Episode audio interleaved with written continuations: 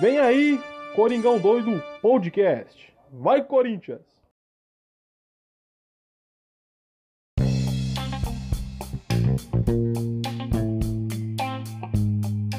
Fala, fia. Beleza? Começando mais um pós-jogo aqui no Coringão Doido. E hoje não tá nada beleza, né? Que a gente perdeu pro líder do campeonato por 3 a 0 E hoje não estou sozinho, trouxe o Vitor de volta. E já vou passar a bola pra ele aqui. E aí, Vitor, como é que você tá, mano? Tava com saudade de gravar. Como é que você tá? E aí, você tá bem? Tirando o fato que a gente perdeu, não tem como tá bem, mas você tá bem? E aí, fala pra nós como é que você tá. E seja bem-vindo de volta. E aí, fiel, tudo beleza? Então, faz bastante tempo que a gente não faz isso aqui, né? Mas ó, deixar bem claro para vocês que o Otávio tá inspirado, hein? O patrão voltou, hein? Menino, não esperou nem o jogo acabar e falou: opa, você já tá aí, já vamos gravar. Assim que acabar, a gente já grava. Então o cara tá inspirado. E, bom, que falar desse jogo? falar desse jogo, né?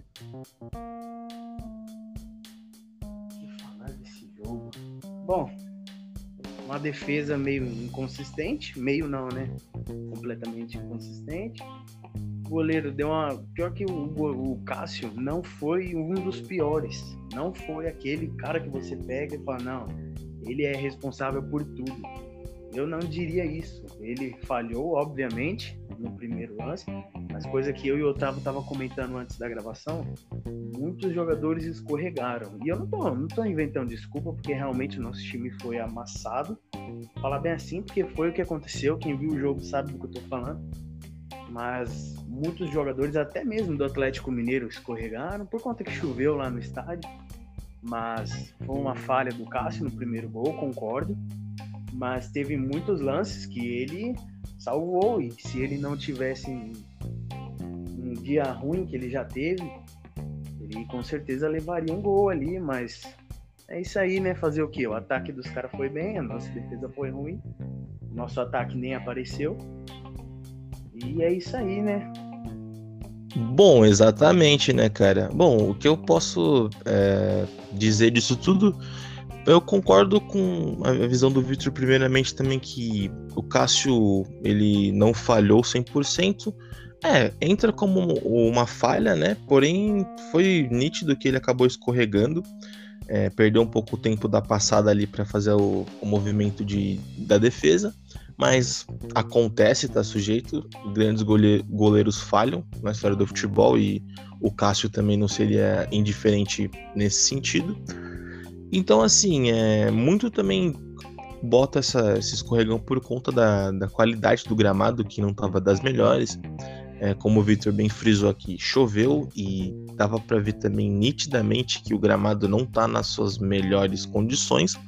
Mas isso aqui não é desculpa, até porque a gente foi massacrado, né? Tomamos um vareio e perdemos por 3 a 0. E assim, não é à toa que os caras são líder do campeonato então, junta um pouco esse lance do, do gramado não tá em boas condições para desempenhar um bom futebol, porque o Corinthians não está acostumado a jogar com frequência no Mineirão. Só que também o time não jogou nada, né, cara? É, como a gente estava até falando aqui em off e vendo dados também do jogo, o Corinthians não finalizou uma bola no gol. E é o primeiro 2021 que o Corinthians não finalizou uma bola no gol. E não foi criativo, não foi produtivo e o Silvinho, de novo, entrou com o time muito mal, cara. É, ele insiste em colocar na frente o, o, Renato Augusto como falso 9, sendo que o Renato Augusto não é especialista nessa função. E aos poucos o Silvinho tá conseguindo matar o futebol do Renato Augusto, porque ele tem que se desdobrar para tentar sair da área, para criar e ao mesmo para tentar finalizar. Então, um jogador que não tem essas características é meio complicado, né, cara? Tipo, é bem complicado mesmo.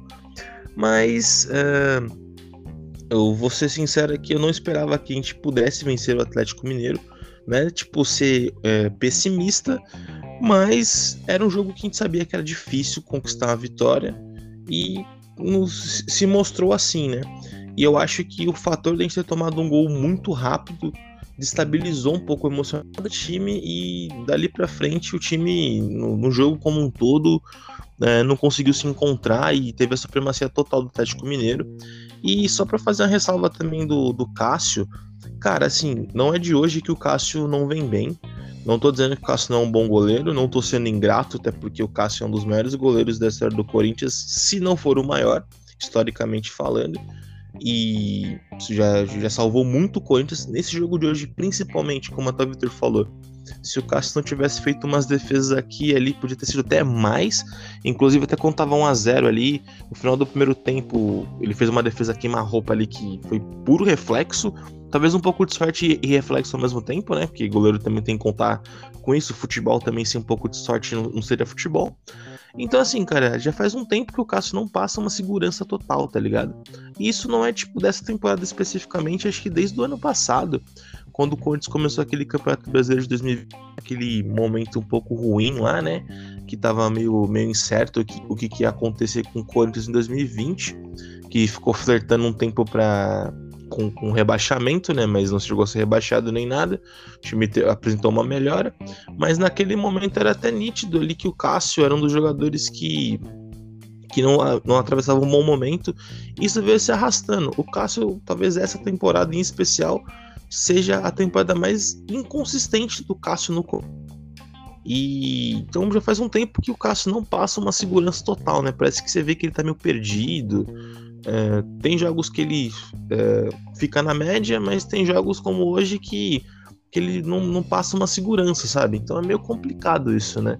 Tipo, você ficar falando mal de um jogador do nível do Cássio é bem complicado, né? Mas, uh, na minha opinião, é, talvez pode ser radical, mas é a minha opinião aqui. Não sei se o Vitor vai concordar, que também não é obrigado opinião dele da forma que ele bem uh, entender aqui. Mas eu acho que o Cássio tá pedindo passagem, tá ligado? Talvez seja um momento para ficar no banco, uh, para absorver esse momento que não é muito bom e dar oportunidade para os goleiros da base, né, cara? Como o Matheus Donelli, que é um jogador que, que entrou ao longo dessa temporada, um goleiro de 18, 19 anos, e quando foi necessário, é, su é, supriu bem as necessidades e, e representou bem. E assim, esse ponto, porque a gente tinha um outro goleiro que era reserva imediato do Cássio, que é o Walter, que foi emprestado ou vendido para o Cuiabá, né? Então, momentos desse que seria uma grande oportunidade para o Walter mostrar um trampo, não tá no elenco, né? Então é complicado. Mas o que, que você acha, Vitor? O Cássio, é, para você, passa uma confiança? Não passa? Qual é a sua visão em relação ao Cássio no decorrer dessa temporada e principalmente no jogo de hoje? Verdade, eu super concordo com você, cara, referente ao Cássio ir pro banco. Até porque, bom, como você falou, a gente já testou o goleiro da base. Em alguns jogos pequenos ele entrou sim, ou então em terceiros cartões amarelos, que fica afastado no jogo, né? O goleiro. Ele já entrou. Sim. Eu, eu não me lembro de um frango dele, assim, um frango específico do goleiro da base. E é assim, vários jogadores já fizeram posts, por exemplo, acho que você não deve ter visto, mas o Emerson Sheik, ex-jogador do Corinthians, falou que jogadores assim, quando não estão em bom momento, é bom ficar um pouco no banco, refletir, pensar bem, para não, ele não ter a certeza que ele é o absoluto. Ele tem que ter a visão que, bom, se eu não estou jogando, alguém vai pegar meu lugar. E essa é a visão que o Cássio tem que ter.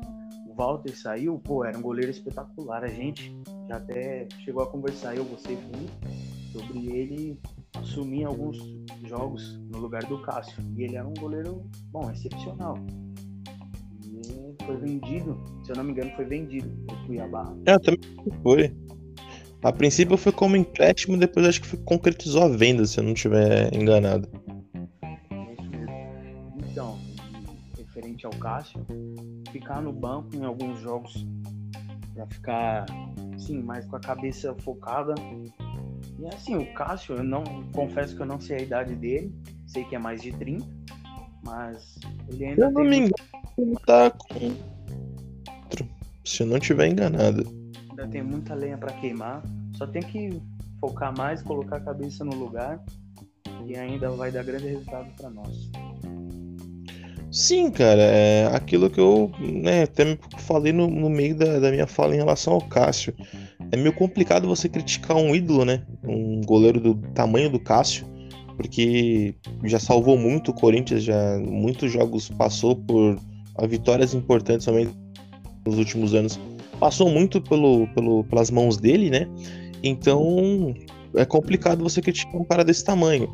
Só que, como até o, você mesmo mencionou, né? Tipo, o próprio Emerson Sheik, até outros jogadores, ex-jogadores que hoje são comentaristas e até ídolos do Corinthians e tudo mais, é, entendem esse momento e também não é nenhum demérito você ir para o banco, porque mostra que você não é totalmente absoluto, unanimidade, né?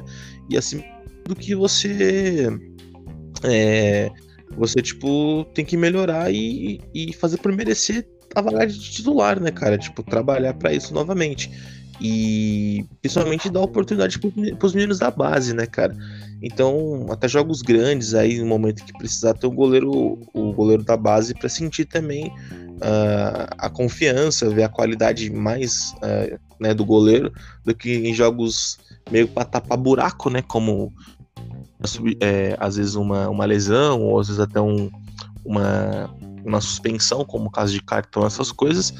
Então, é, tipo, pelo menos é o que eu acho em relação a tudo isso, né, cara, do, do, momento do Cássio. Eu particularmente não, não sinto segurança dele, que ele tá autoconfiante nas últimas partidas e ao longo dessa temporada em específico. Então é complicado, cara, tipo, ficar criticando. É, mas botar a derrota de hoje na conta dele, porque foi um, uma infelicidade ali, tipo, a falha dele, tá sujeito a acontecer. E a partir dali foi um momento que, que o Atlético já estava dominando o jogo, né? Começando a, a tentar impor seu ritmo de jogo, abriu o placar e, e foi para cima do Corinthians com força total, né? Então, assim, o Cássio teve alguns momentos ali que salvou, né? Como a gente até mencionou, a defesa queima-roupa. O segundo tempo ele pegou uma bola ou outra mas não não deu, acabamos tomando três gols, mas nem passo, a, não boto a, a responsabilidade maior 100% na conta do Cássio. É, o sistema defensivo também que falhou bastante, não sabe, hoje também totalmente perdido.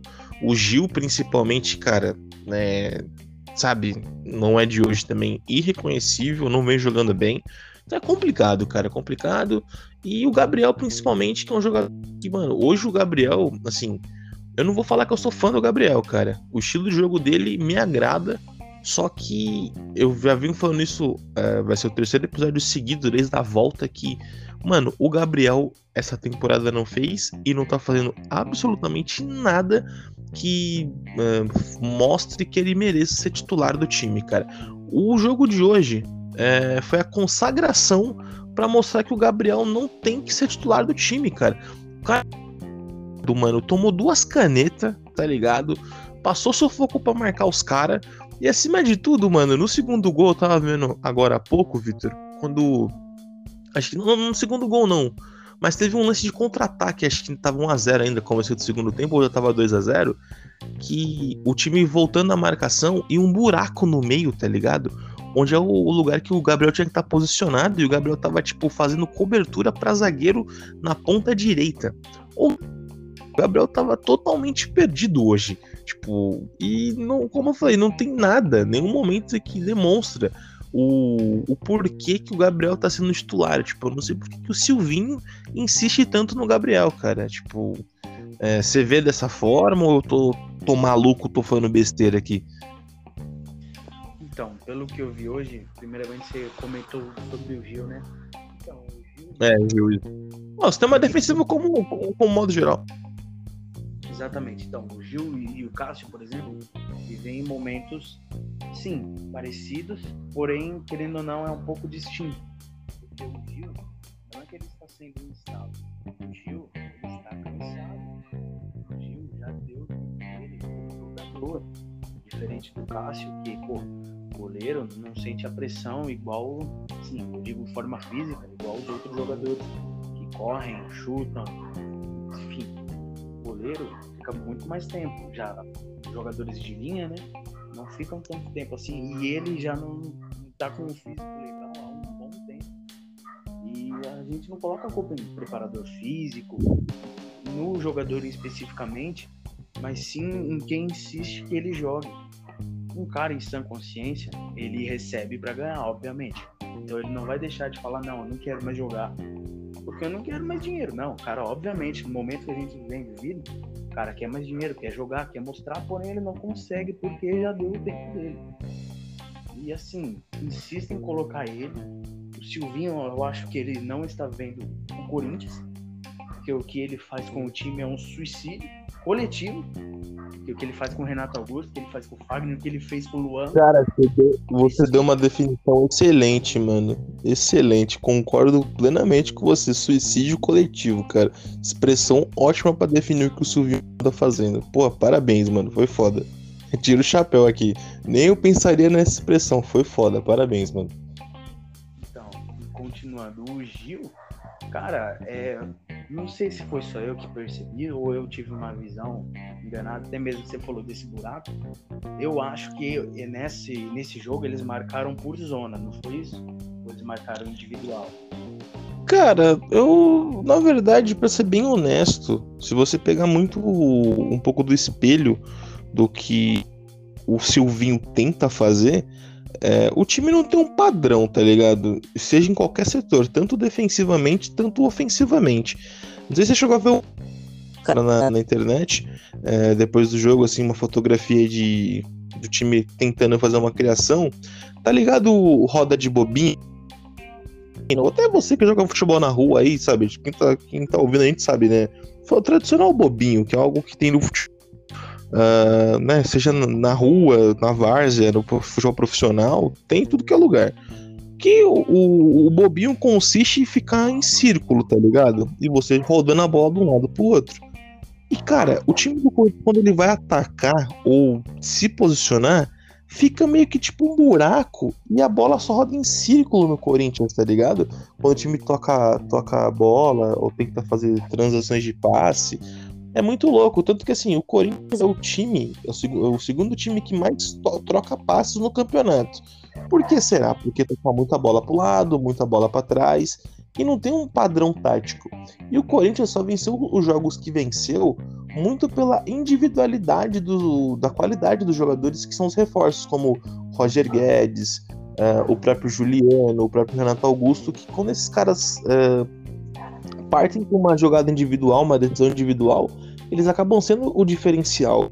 E aí, acima de tudo, cara, é, é o que vem salvando, porque coletivamente falando, o Corinthians não tem um padrão para nada, nem para marcação, muito menos para ataque. Então, assim, eu nem sei se o sistema para marcação de hoje, Victor, era por zona. Mas se fosse por zona, cara, tava marcando muito mal, tá ligado? Porque o, o cara que mais errou ali foi o Gabriel, mano. O Gabriel hoje ele tava completamente perdido. O Gil também, mas acho que o Gabriel mais perdido do que o Gil. Porque o Gil ainda, tipo, uh, sei lá, né, não, não comprometeu tanto quanto o Gabriel. Porque o Gabriel tava, mano, perdidaço em campo.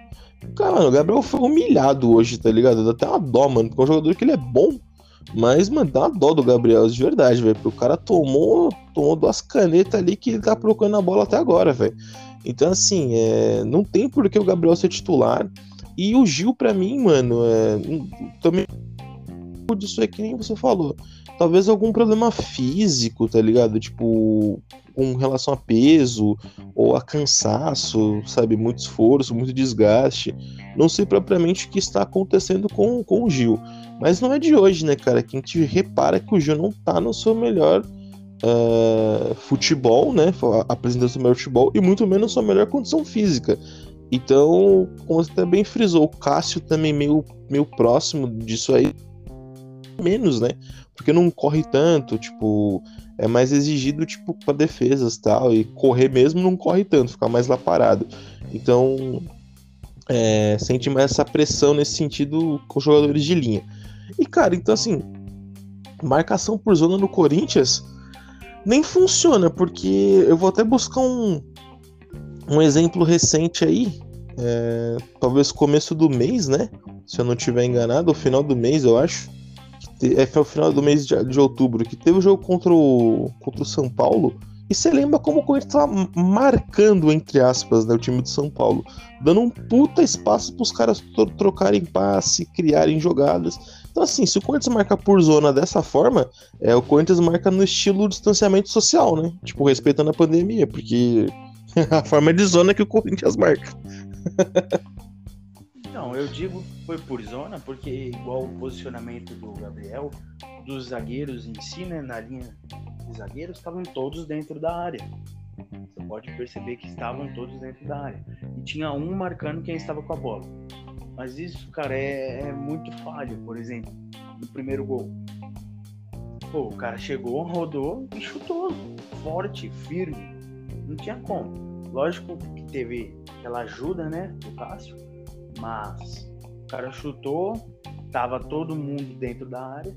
Ele estava sozinho com um maluquinho, que eu não sei o nome. Então ele driblou e chutou de fora da área. Segundo gol, mesma coisa. Os caras recuperaram no ataque. Pegou todo mundo desprevenido, mas se você for ver o Gil, o Gabriel, o Wagner, pode ver, tava todo mundo dentro da área. Pode todo mundo dentro da área. E com Sim. o Keno, Também tem, tem que levar em consideração também, né, Vitor, que assim, o time do Corinthians ele foi massacrado o tempo todo, né? Tipo, ficou totalmente encurralado. Do, do Atlético Mineiro tem uma coisa é, especial que eles adiantam três, quatro jogadores no, no- no campo defensivo do adversário, né? E, e dificulta muito a saída de bola do time. Então, por isso que recupera, eles recuperam muita bola em, para contra-ataques e coisas assim. Então, eles fazem uma pressão muito alta, né? Fazem uma linha de marcação desde o início ali dos primeiros jogadores, do, o- os atacantes, né? Uma linha de, de, de marcação muito alta. Então, isso impede, né? Você jogando bem e principalmente você ah, fazendo essa, esse avanço para fazer esse bloqueio, o time adversário fica todo atrás, né? Segura totalmente. Então, por isso que hum, vou colocar 70% do time do Corinthians tava é, é, recuado ali no- na, na, na área, no campo de defesa, porque a marcação era bem alta, né, do time do Atlético Mineiro. Então, você fica meio refém, né? Então, já soma o que for é, esse essa tática do Atlético Mineiro, esse posicionamento, e, e o time avançando, atacando o tempo todo, o boa parte do seu time vai ficar no setor defensivo. Então, é meio que foi o desenho do que foi o jogo, né? E principalmente essa marcação defensiva que você falou dele, ofensiva no caso, é, cara, isso é muito bom para o time que está atacando em si. Domina demais a- a- o adversário. E a gente, que querendo ou não, não temos uma defesa de qualidade assim de troca de passe, não temos jogadores velozes na defesa, nem nas laterais, fica realmente muito difícil quando jogadores bons vêm marcar a gente, aqui bem no começo. E qualquer erro aqui é vital, é geralmente leva um gol. Se eu tomar, perder a posse de bola logo ali no começo, já vai sair na cara do goleiro, o outro companheiro de zaga não tem como chegar, porque realmente é muito rápido, muito próximo. E eles, em específico o Atlético Mineiro, tem jogadores com muita potência no chute. Se for ver, tem o Hulk, tem o Keno, que marcou um golaço. Que golaço. O Cássio tava escutando a bola passar aqui no ouvido ainda. E Pior que é. E o trio de ataque dos caras foi totalmente, é, totalmente eficiente hoje, né? Porque foi um gol do Diego Costa, é um jogador, um gol do Keno e um gol do Hulk, né? Então os três jogadores ah, ofensivos dos caras funcionaram hoje, né? Cada um fez um gol. Então, e somando isso, os caras têm o segundo melhor ataque da competição e a melhor defesa, realmente essa vitória foi totalmente mérito deles. Mérito total deles, que é um time eficiente. O time você falou de toque de bola, mas o Corinthians você pode ver, ele toca para lateral, do lateral volta pro Gil, do Gil É. E isso não é de hoje, né, cara? É, é que o Silvinho, ele é totalmente perdido, brother, tá ligado? Assim, e fora que ah, ele faz coisas que, que mo- monta o time de uma forma que ele limita muito, ele mata muito a qualidade dos jogadores que são importantes, como o Fagner. Quanto tempo você não vê o Fagner subir pra atacar, tá ligado? Como antigamente, apoiar pra atacar, chegar pra cruzar. Faz um tempo já. O, o Silvinho mantém o Fagner no sistema defensivo, cara. E isso é ridículo, porque você limita o jogador com a qualidade que o Fagner. É, ele escala o Renato Augusto de falso 9, cara. Já é o terceiro jogo, quarto jogo que ele escala o, o Renato Augusto de falso 9. E é uma, uma, uma coisa que eu venho falando aqui. E, mano, quem entende um pouco de futebol e conhece o futebol do Renato Augusto, Renato Augusto não é um cara pra ser falso 9, mano. Porque ele se desgasta mais, Um, um, um, exemplo claro disso foi o jogo contra a Chapecoense, que ele estava lá sendo falso 9, e teve um momento ali, naquele momento do desespero na, na reta final do jogo, que o Renato Augusto vai buscar uma bola no meio de campo pra tentar criar, tá ligado? Então, tipo assim, mano, como que você quer que um cara que tem a qualidade para criar, quer que ele volte para criar e chegue na frente para finalizar, cara? Não tô dizendo que o Renato Augusto não é bom na finalização, ele é excelente na finalização. Só que, assim, cara, você colocar um cara que não tem características para ser um falso 9, ficar indo e voltando o tempo todo, você mata totalmente a ideia desse jogador, cara, e o que ele pode oferecer para você. Então, é, como você vai é, criar jogadas da, é, de, de, profundidade e colocar os companheiros na cara do gol com um jogador que tem essa qualidade, sendo que você deixa ele avançado, sendo que não é a característica principal dele. Então, assim, o Silvinho ele, ele monta o time, ele faz umas cagadas que, como você falou, ele faz um, um, suicídio coletivo taticamente, cara. E o time não tem um padrão tático, não tem nada. E insiste em jogadores que não, não, não fazem por, por merecer como é o caso do Gabriel, tá ligado? É... Então, assim, o, o, o jogador que eu acho que eu, que eu venho batendo aqui recentemente muito é o Gabriel, que o Gabriel não vem representando o, o suficiente para uma prova de tipo assim, pô, o Gabriel tá jogando isso para representar o, o, o, motivo dele ser titular. Não tem, tá ligado? E ele montando o time nesse 4-3-3 com, com falso 9 que, mano, não, não é um falso 9, tipo, vou colocar de falso 9. Seria mais viável colocar o Roger Guedes, tá ligado? De falso 9, é, para poder fazer isso. E, cara, se for jogar com dois volantes na, de marcação, é, é, você trava totalmente seu meio campo. Ele pode colocar muito bem o Duqueiroz. O Duqueiroz vem jogando bem, vem sendo bem, bem efetivo nos jogos. É, para ser um, um jogador de, de, de, primeiro volante, cabeça de área, porque o Duqueiroz ele marca bem, tem essas características, ele é muito bom. E, cara, dá para colocar como segundo volante o Juliano, entendeu? Porque o Renato Augusto dá para ficar como meia ali, entendeu? É, de criação e for fazer esse, esse trio de ataque do, de, de falso 9 ali, o Roger Guedes, porque ele é um jogador que ele sai bem, ele sempre cai muito pelos lados, é, cai muito bem pelo meio, e dá para fazer uma ponta tipo com, com, o Gustavo Mosquito e uma outra ponta com o GP, tá ligado? Então, assim, do jogador de velocidade para poder fazer isso, um jogador que realmente tem essa função de falso 9, e, e o jogador de criação tá na criação, tá ligado? Principalmente com essa ideia do 4-3-3, ela é Uh, que ela, ela, é boa com, com a segunda linha de três jogadores, né? No, no caso ali com, com os volantes. É, ter um, um, jogador que seja o, a infiltração, tá ligado? Pra fazer um elemento surpresa, mais ou menos o, o, a característica que o Paulinho fazia, tá ligado? E muito do que o do Queiroz veio fazendo no jogo da Chapecoense. Ser um elemento surpresa para chegar.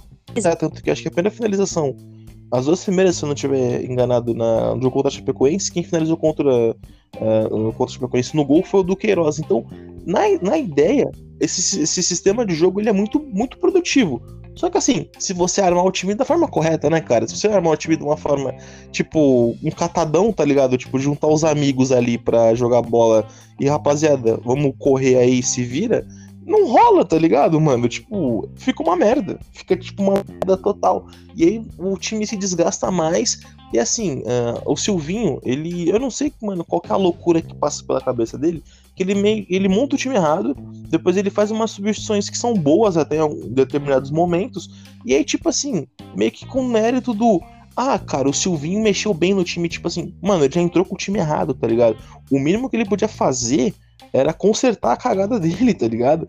E, e que nem assim, tipo, é, o jogo no decorrer dos jogos, são jogadores que dão uma dinâmica diferente, né? Que muda o ritmo do jogo. Então, assim, são jogadores que normalmente eles eram titulares, como o Cantilho no jogo contra, contra o Fortaleza, o último jogo, foi o cara que salvou e foi um cara que deu uma dinâmica diferente assim que ele entrou no, no, uh, no jogo. Então, assim, também o Cantilho é um jogador que é uma opção viável para ser segundo volante ali também, tá ligado? Porque tem essa qualidade do passe, é um jogador que uh, dá uma qualidade pro jogo, fluir melhor. Então, o Silvinho, tipo, ele faz um, umas coisas, ele vai testando, vai mexendo de uma forma tão, tão errada, cara, que fica difícil você ver um padrão, alguma coisa no Corinthians. Assim, uh, as vitórias que o Corinthians conquistou foi muito graças ao, ao, à individualidade, tá ligado? Acho que o jogo que desenha claro isso foi o jogo no clássico contra o contra os porcos, tá ligado? Que o Corinthians venceu na individualidade graças ao Roger Guedes. Né? O time como um todo jogou bem, mas assim, o que salvou mesmo foi o, o a qualidade individual de um jogador específico como o Roger Guedes, que é um cara que vem jogando muito bem, vem se, vem se destacando, é um cara que ajuda a marcar, que cria, que né, se movimenta bem, uh, tá, tenta estar tá presente em todos os campos, os setores de, de, de, campo, né, até, até ofensivamente. Então, cara, é, o Silvinho ele faz umas coisas que não dá para entender, cara, entendeu? Ele, ele monta o time até, até que o sistema, o sistema de jogo é uma, um sistema bom, só que ele bons nos lugares errados, tá ligado? Tipo, nas, nas funções que não são as funções deles. E o que, ele, o que ele mais mata é o Fagner, tá ligado? Que o Fagner faz um tempo mesmo que não consegue é, produzir nada ofensivamente, subir para atacar, para ajudar.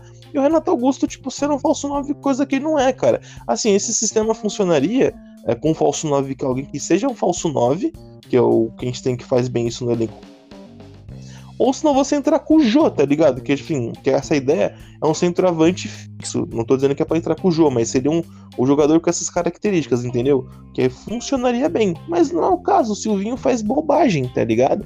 Então, assim, não dá para defender, entendeu? E não dá para entender o porquê que ele faz o que ele faz. Então, você falou sobre a questão do Renato Augusto. É a mesma coisa de você pegar um cozinheiro árabe falar pra ele fazer uma feijoada. Lá vem o Victor com as suas. Eu tava com saudade disso. fazer uma feijoada. Cara, não vai ser. fazer uma feijoada é foda. Não ou como, di...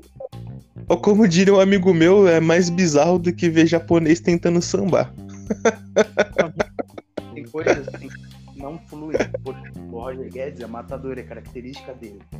O Renato Augusto Sim. é distribuição, é o famoso garçom. Como é que você vai. Não tô dizendo que ele é ruim em finalização, até porque ele já provou não, isso. Ele faz os gols bons. Tanto que, mano, assim, tipo, o Renato Augusto é um jogador que ele é bom na finalização e principalmente pra ser um elemento surpresa também, porque ele ficar na posição dele de origem pra criação, ele até consegue ser um elemento surpresa, cara, para chegar ali e finalizar, tá ligado? Ou até fazer uns, uns é, finalizações de média e longa distância, como os gols que ele vem, como ele fez contra o Ceará, tá ligado? É, até tipo uma bola que ele finalizou contra o Grêmio lá na arena do Grêmio, que pegou na, no travessão que não entrou por detalhe. Essa é a característica do Renato Augusto, mano. Ele fez muitos gols na primeira passagem dele, ah, nos clubes que ele que ele jogava, tá ligado? Então, assim, é, você mata a característica tipo, de, de criação no jogador que você coloca ele no lugar errado que não é pra ele estar tá ali, entendeu? Não que ele seja ruim nas finalizações, não é isso. Só que o que dificulta ele é que ele tem que ficar saindo toda hora. E ele ficar fazendo esse indo e voltando toda hora não é a característica dele, entendeu? Pra ficar saindo da área, ficar fixo. Tanto que ele nem joga tanto como ele mais sai do que ele fica na posição de falso 9, entendeu? E isso aí desgasta muito ele, né, cara? Porque uh, você vai ter que correr mais, vai ter que se dobrar mais, ter que uh, criar mais. Sendo que você, tipo, tem que estar tá fazendo um dois em um, né, mano? Ao mesmo tempo que ele tem que estar tá criando, ele tem que estar tá lá também pra estar tá finalizando. Então, tipo assim, porra, é meio complicado isso. Não, realmente não tem como o cara estar em dois lugares, né? Então. Não, é não. Ficar fixo em algum lugar. Pode sair, se deslocar, obviamente. Desde que ele consiga ter um vigor físico para fazer isso. Já o Roger Guedes já é a posição natural dele. Ele faz aquilo com maestria podemos citar o gol dele na Chapecoense. Pô, aquilo sim foi gol de falso nome, de centroavante. Agora, você imaginaria o Renato Augusto, o Juliano, por exemplo, fazendo um gol daqueles? Não. Não. É, não, é a, não é a posição natural deles. Então, não tem como sair, cara. O Fagner atrás, pô, ele é um, um jogador de excelente passe, viradas então, deixar ele atrás é realmente um desperdício de distribuição de bola, até porque ele tem boa, bom passe de bola, bom domínio em si. Então, ele é um jogador diferencial no ataque, mas está preso. Então, realmente fica muito difícil. Como é que a gente vai defender? E, cara. É complicado. Mas assim, mano, no modo geral, é um jogo pra, pra esquecer, né, cara? É, meio que era um jogo que era difícil de vencer, a gente sabe disso. E acabamos tomando um vário de bola. É, o Gil também tá na saudade, procurando o Hulk até agora, aquele último gol no final ali, que o Hulk balançou pra cima dele ali também, porra. É, complicado. Mas assim, no modo geral, no modo geral, Vitor, é, o que, que você acha do trabalho do Silvinho? Porque as minhas considerações do trampo do Silvinho. Mantenho ainda as minhas visões a respeito do que é o que ele demonstra, mas você, particularmente, o que, que você acha do trampo do Silvinho? Se é aprova, desaprova? Acha que ele faz muita maluquice, faz muita cagada, faz muita merda? O que, que você acha a respeito do Silvinho? E, e, tipo, do que ele monta, do sistema que ele monta, o que, que você mudaria? O que, que você acha que seria uma, uma melhora? Serão boas opções? É, da sua visão aí a respeito disso tudo. Bom, eu acho que o Silvinho precisa de um bom auxiliar técnico. Tão bom Ele tem. tudo, porque não é Pior que ele tem, mano. Pior que ele tem, ele tem o Doriva, mano. O Doriva é um puta. O Doriva já foi técnico. Ah, e, e tem o Fernando Lázaro, que ele foi o técnico interino que ficou quando mandaram o Mancini embora.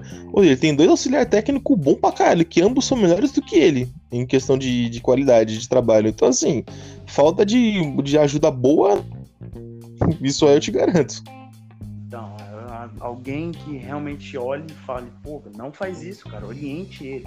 Por mais que ele seja o técnico, seja o cara que manda na beira do campo, tem que ter alguém para orientar, porque realmente ele está começando agora. Então é uma responsabilidade muito grande para ele e a gente sente que ele precisa de ajuda, ele tá perdido. Alguém tem que orientar, chegar ele, pô, não é assim, não é X, é quadrado, tem que fazer isso, vai ali, faz isso mexe aqui, não entra com um time assim, pelo amor de Deus, você não é doido. Então, cara, eu acho que realmente. Bom, você tem falado do trampo dele. Eu já sou contra desde que ele chegou, mas não por causa dele. Pra mim, não tinham que ter mandado o Mancini embora. Porque por mais que seja um futebol feio, que tava, realmente era feio, trazia resultados. Mancini foi um puta técnico pro Corinthians. Ano passado livrou do rebaixamento levou ele pra Sul-Americana e tá nesse esquema aí, né, cara? Eu já sou contra desde quando ele chegou. Agora, o futebol dele não é que é nem bom nem ruim, é estranho. A gente não entende. É uma coisa que Não, realmente. é. Mano, o, o time tá totalmente sem um padrão, tá ligado? Assim, eu sempre fui é, contrário à vinda do Silvinho desde o começo, tá ligado? Não é nada pessoal contra o Silvinho, porque como já falei aqui, até no, no, no primeiro episódio, é, como jogador, o Silvinho foi um jogador fantástico, tá ligado? Nada contra a pessoa dele. É que, mano, ele é um cara que ele é inexperiente. E o momento que ele foi contratado, ele foi contratado, tipo, mano, como uma aposta, tá ligado? Assim, sou favorável a. Não só, não só porque é o Silvinho, fosse qual técnico fosse, tá ligado? É, dá um tempo pra avaliar o trabalho do cara, dá uma oportunidade pro cara mostrar o trabalho dele. Só que eu acho que o Silvinho tá ainda no cargo. É, e a paciência que se tem com ele é porque assim, os reforços chegaram um pouco tarde, e também não é culpa do Silvinho, isso aí já é culpa mais da diretoria, né? Mas bem ou mal os reforços vieram. E, e acima de tudo, cara, é, tipo, o Silvinho ele acho que não tá sabendo ainda é, fazer o. o é, montar da forma ideal o time. É, que ele chegou no meio do- da temporada, tipo, a temporada tava rolando. E assim, a, a a minha. A minha. Assim, meu voto de contra o Silvinho é pela inexperiência dele, tá ligado? Desde o princípio. E, e tem jogos como o jogo de hoje, até alguns outros jogos que a gente chegou a empatar com times que dava pra facilmente vencer. é Essa inexperiência do Silvinho como técnico, tá ligado? Porque isso, isso reflete muito e demonstra muito esses erros primários do match, tá ligado? Que é alguém que tá começando, alguém que ah, em algum momento se perde no que tá fazendo. Então, acima de tudo, cara, é- sou favorável a dar um tempo para o cara trabalhar e o que tá acontecendo, pelo menos. Ele tem respaldo da diretoria, muito pelo, pelo nome dele da história que ele tem dentro do, dentro do Corinthians, então isso acaba favorecendo um pouco ele. E acima de tudo, cara, é, o que complica também foi como eu falei, os reforços demoraram a chegar chegou no meio de uma temporada né, que estava já em andamento, então isso também. Como tem até uma, uma, uma zoeira no futebol aí, do, uma coletiva de um técnico que, mano, é meio difícil você trocar o pneu do carro com o carro andando, tá ligado? Tipo, é foda pra caralho, então não tem como você fazer isso.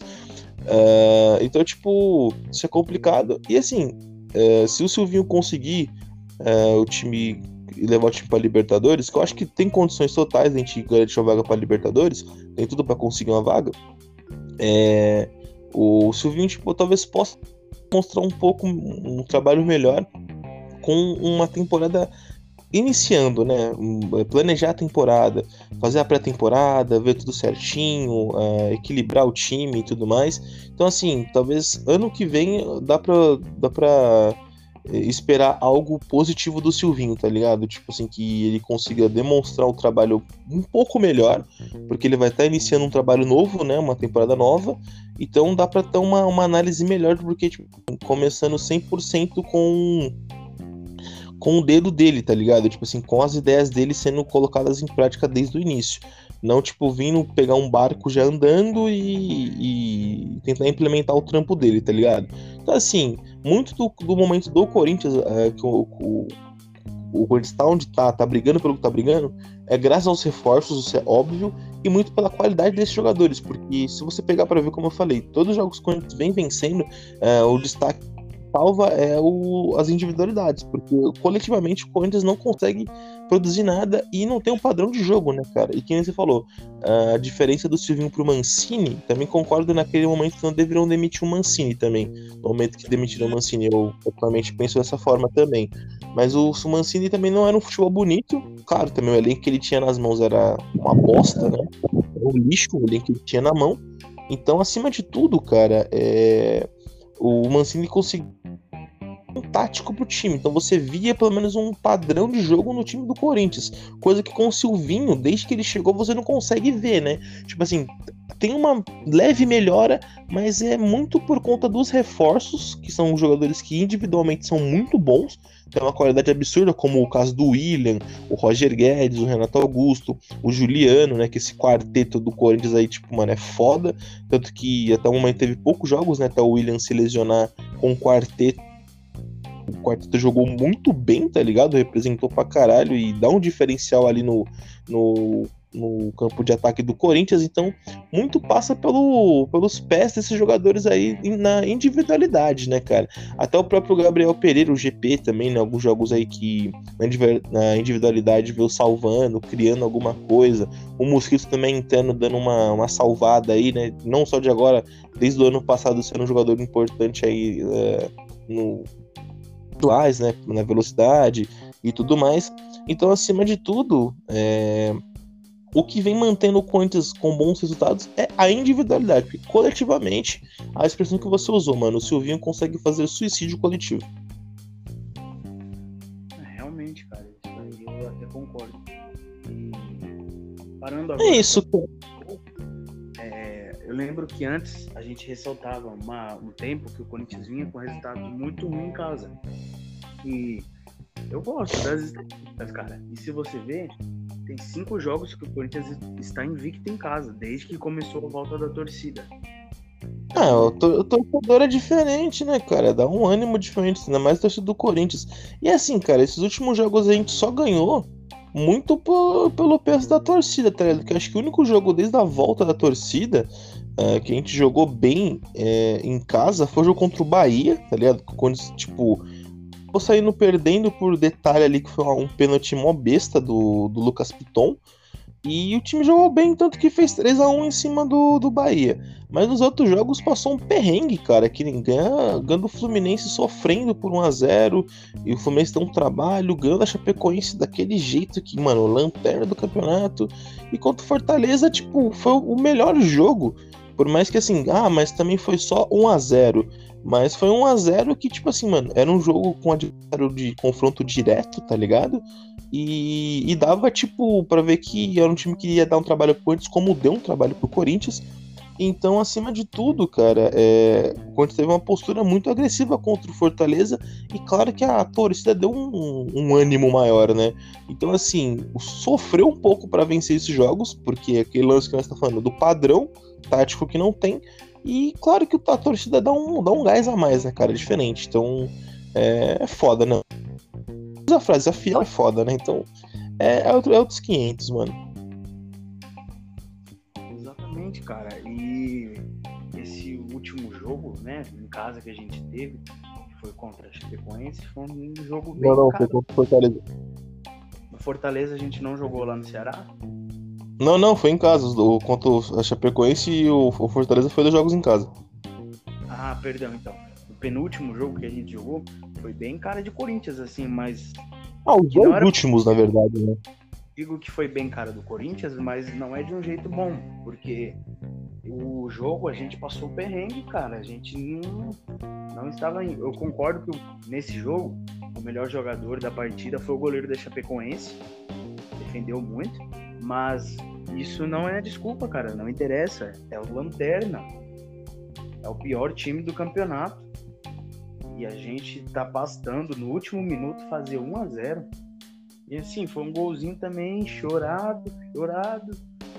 Então, cara, isso não vem vindo muito bem. Agora, contra o Fortaleza, dá até pra passar um pano porque é o Fortaleza, né? É, é um time que tá brigando confronto direto ali por vaga, tá? É um time que sabe jogar bem. Então é outra situação. Mas, cara, é isso. Uh, perdemos pro líder, né, cara? Sabíamos que era um jogo difícil. Bom, pelo menos não foi uma goleada tremenda, né? Tipo, claro que um 3 a 0 já entra. Porra. É foda, perder sempre é uma merda. E a gente vir gravar aqui depois de, de perder é uma merda também, né? É, tipo, que, que situação, né, Vitor? No episódio da sua volta, voltar com uma derrota, né? Mas fazer o quê? Faz parte, né? A gente já, já pegou momentos bem difíceis aqui, né, mano? Agora até que tá meio suave, né? Tá, tá mais ou menos. Uh, então, tipo, perdemos, né, cara? Eu acho que dependendo como acabar a rodada, a gente ainda se mantém na, na sexta colocação, né? Mas o, fica meio difícil ali pra, pra, pra tentar recuperar, porque a, a vantagem é que o Bragantino perdeu na rodada também, então fica estagnado. O momento que a gente está gravando, tá rolando o jogo do Fortaleza, então se o Fortaleza ganhar também ele dá uma disparadinha, né? É, abre a vantagem de 4 pontos de novo para cima da gente se eles virem a vencer. Então estamos ali naquele bolo ainda, então dependendo como acabar a, a, a rodada, a gente mantém mantendo ali uma, uma possibilidade ainda de né, tá, tá ali próximo, isso é importante, estar próximo sempre é importante. E o próximo jogo é contra o Cuiabá em casa. E, mano, é, o Cuiabá vem fazendo um campeonato brasileiro considerável, é, surpreendendo. Eu, particularmente, achei que era um time que ia subir e ser rebaixado de novo, porque, né, primeira vez na Série A, um time novo na Série A, o Cuiabá. Então, é, vem fazendo um campeonato que tá aí, não tá também lá aquelas coisas também, mas tá razoável. E, assim, em casa dá para ganhar do Cuiabá, tá ligado? A gente ganhou fora de casa no primeiro turno deles pro 2 a 1 e acho que dá para ganhar sim do, do Cuiabá é, em casa. É, talvez até aplicar uma goleada.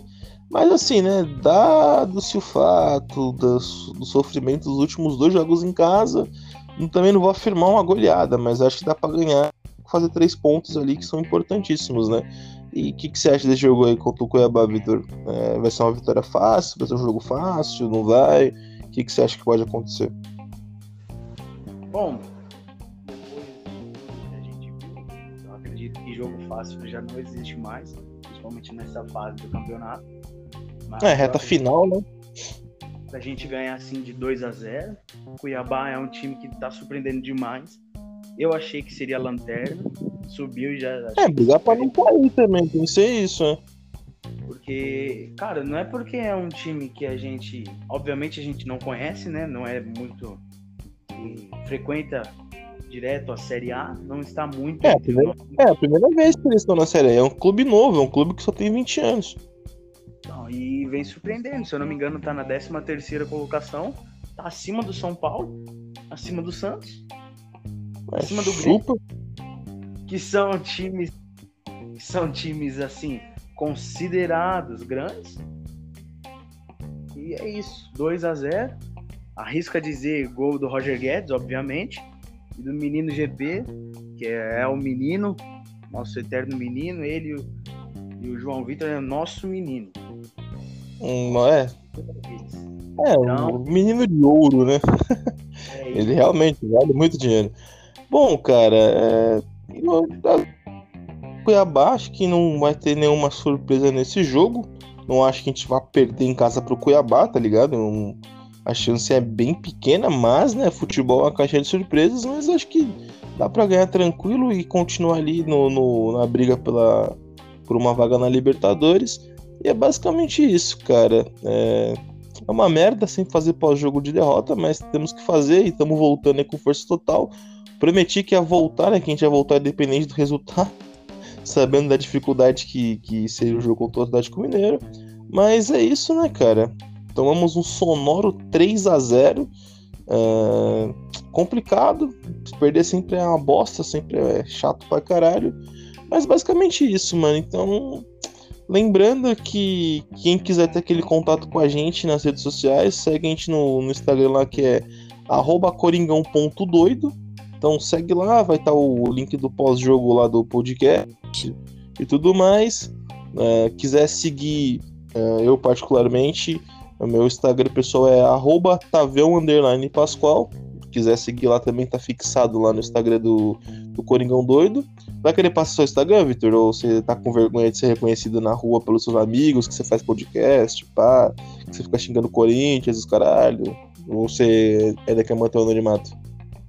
Ah, então, é, eu tenho realmente medo de, sabe, assinar autógrafo e tudo mais. Ah, entendeu, é muito famoso, né? Claro. É, então, aí, mas aqui realmente não vou começar a usar, viu? Vou começar a tipo, lá,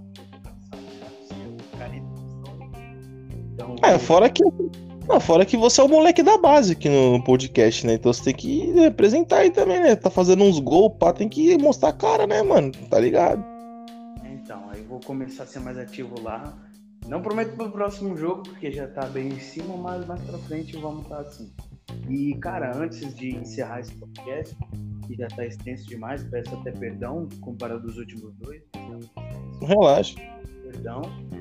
É, assim, pra vitória nunca vai ser uma coisa boa, mas só para ter aquele, sabe, aquele gostinho especial, é, a, gente, a, a gente prejudicou o Palmeiras, que encurtaria a distância do líder para ser. Pô, do rival, mano. Não fala do rival aqui no podcast. Pô, no cu do rival. Não... Me... Começa com suas putaria de Palmeiras aqui, não. Vai tomar no seu cu, hein, caralho. Começa com essa porra, não, hein, mano. Tô falando de rival aqui, porra. Vai se fuder, hein. Diminuímos as chances deles serem campeões. Então é isso. Ah, né? pau, no cu, pau no cu do rival, pau no cu do rival. Não tô nem aí pros rival. Quero que você volte tudo, tudo se foda, cara. Nós tem que falar de Corinthians aqui, cara. Tá tirando? Tá de brincadeira. Mas é, acaba indire indiretamente fudendo o rival aí, né? Faz parte. Então, uh... enfim, você vai querer passar seu Instagram? Hoje não, né, Vitor? Ainda tá, tá indeciso. Não, hoje não, hoje não, hoje não. Hoje não, hoje não, hoje sim, né? Então, beleza. Então, o Vitor ainda tá no anonimato. Uh, quem quiser seguir o Felipe, uh, é arroba piva, uh, ponto piva underline quiser seguir ele lá, segue lá. O Felipe não tem uma previsão, galera, de quando o Felipe volta, porque ainda não consegui ter um contato com ele. Mas vamos tentar trazer o Felipe até o final do ano aí pra falar umas groselhas com nós aqui, pra vocês matarem. E é isso, pessoal. Agradecer o Vitor por retornar. Pena que voltou no momento ruim, né, Vitor? É uma derrota, né? Infelizmente, mas fazer o quê? Tamo aí para trabalhar, né, mano? Seja no momento bom, no momento ruim. E temos que fazer a nossa parte, né? Tá apoiando, acreditando sempre independente do que seja, né? Na vitória ou na derrota, Corinthians para sempre, né, mano? Então, lembrando, pessoal, que aqui é o Coringão Doido, o podcast feito de corintiano para corintiano, sempre dando voz a Feltor. Vai Corinthians, valeu Vitor, tamo junto, é nóis. É nóis, vai Corinthians.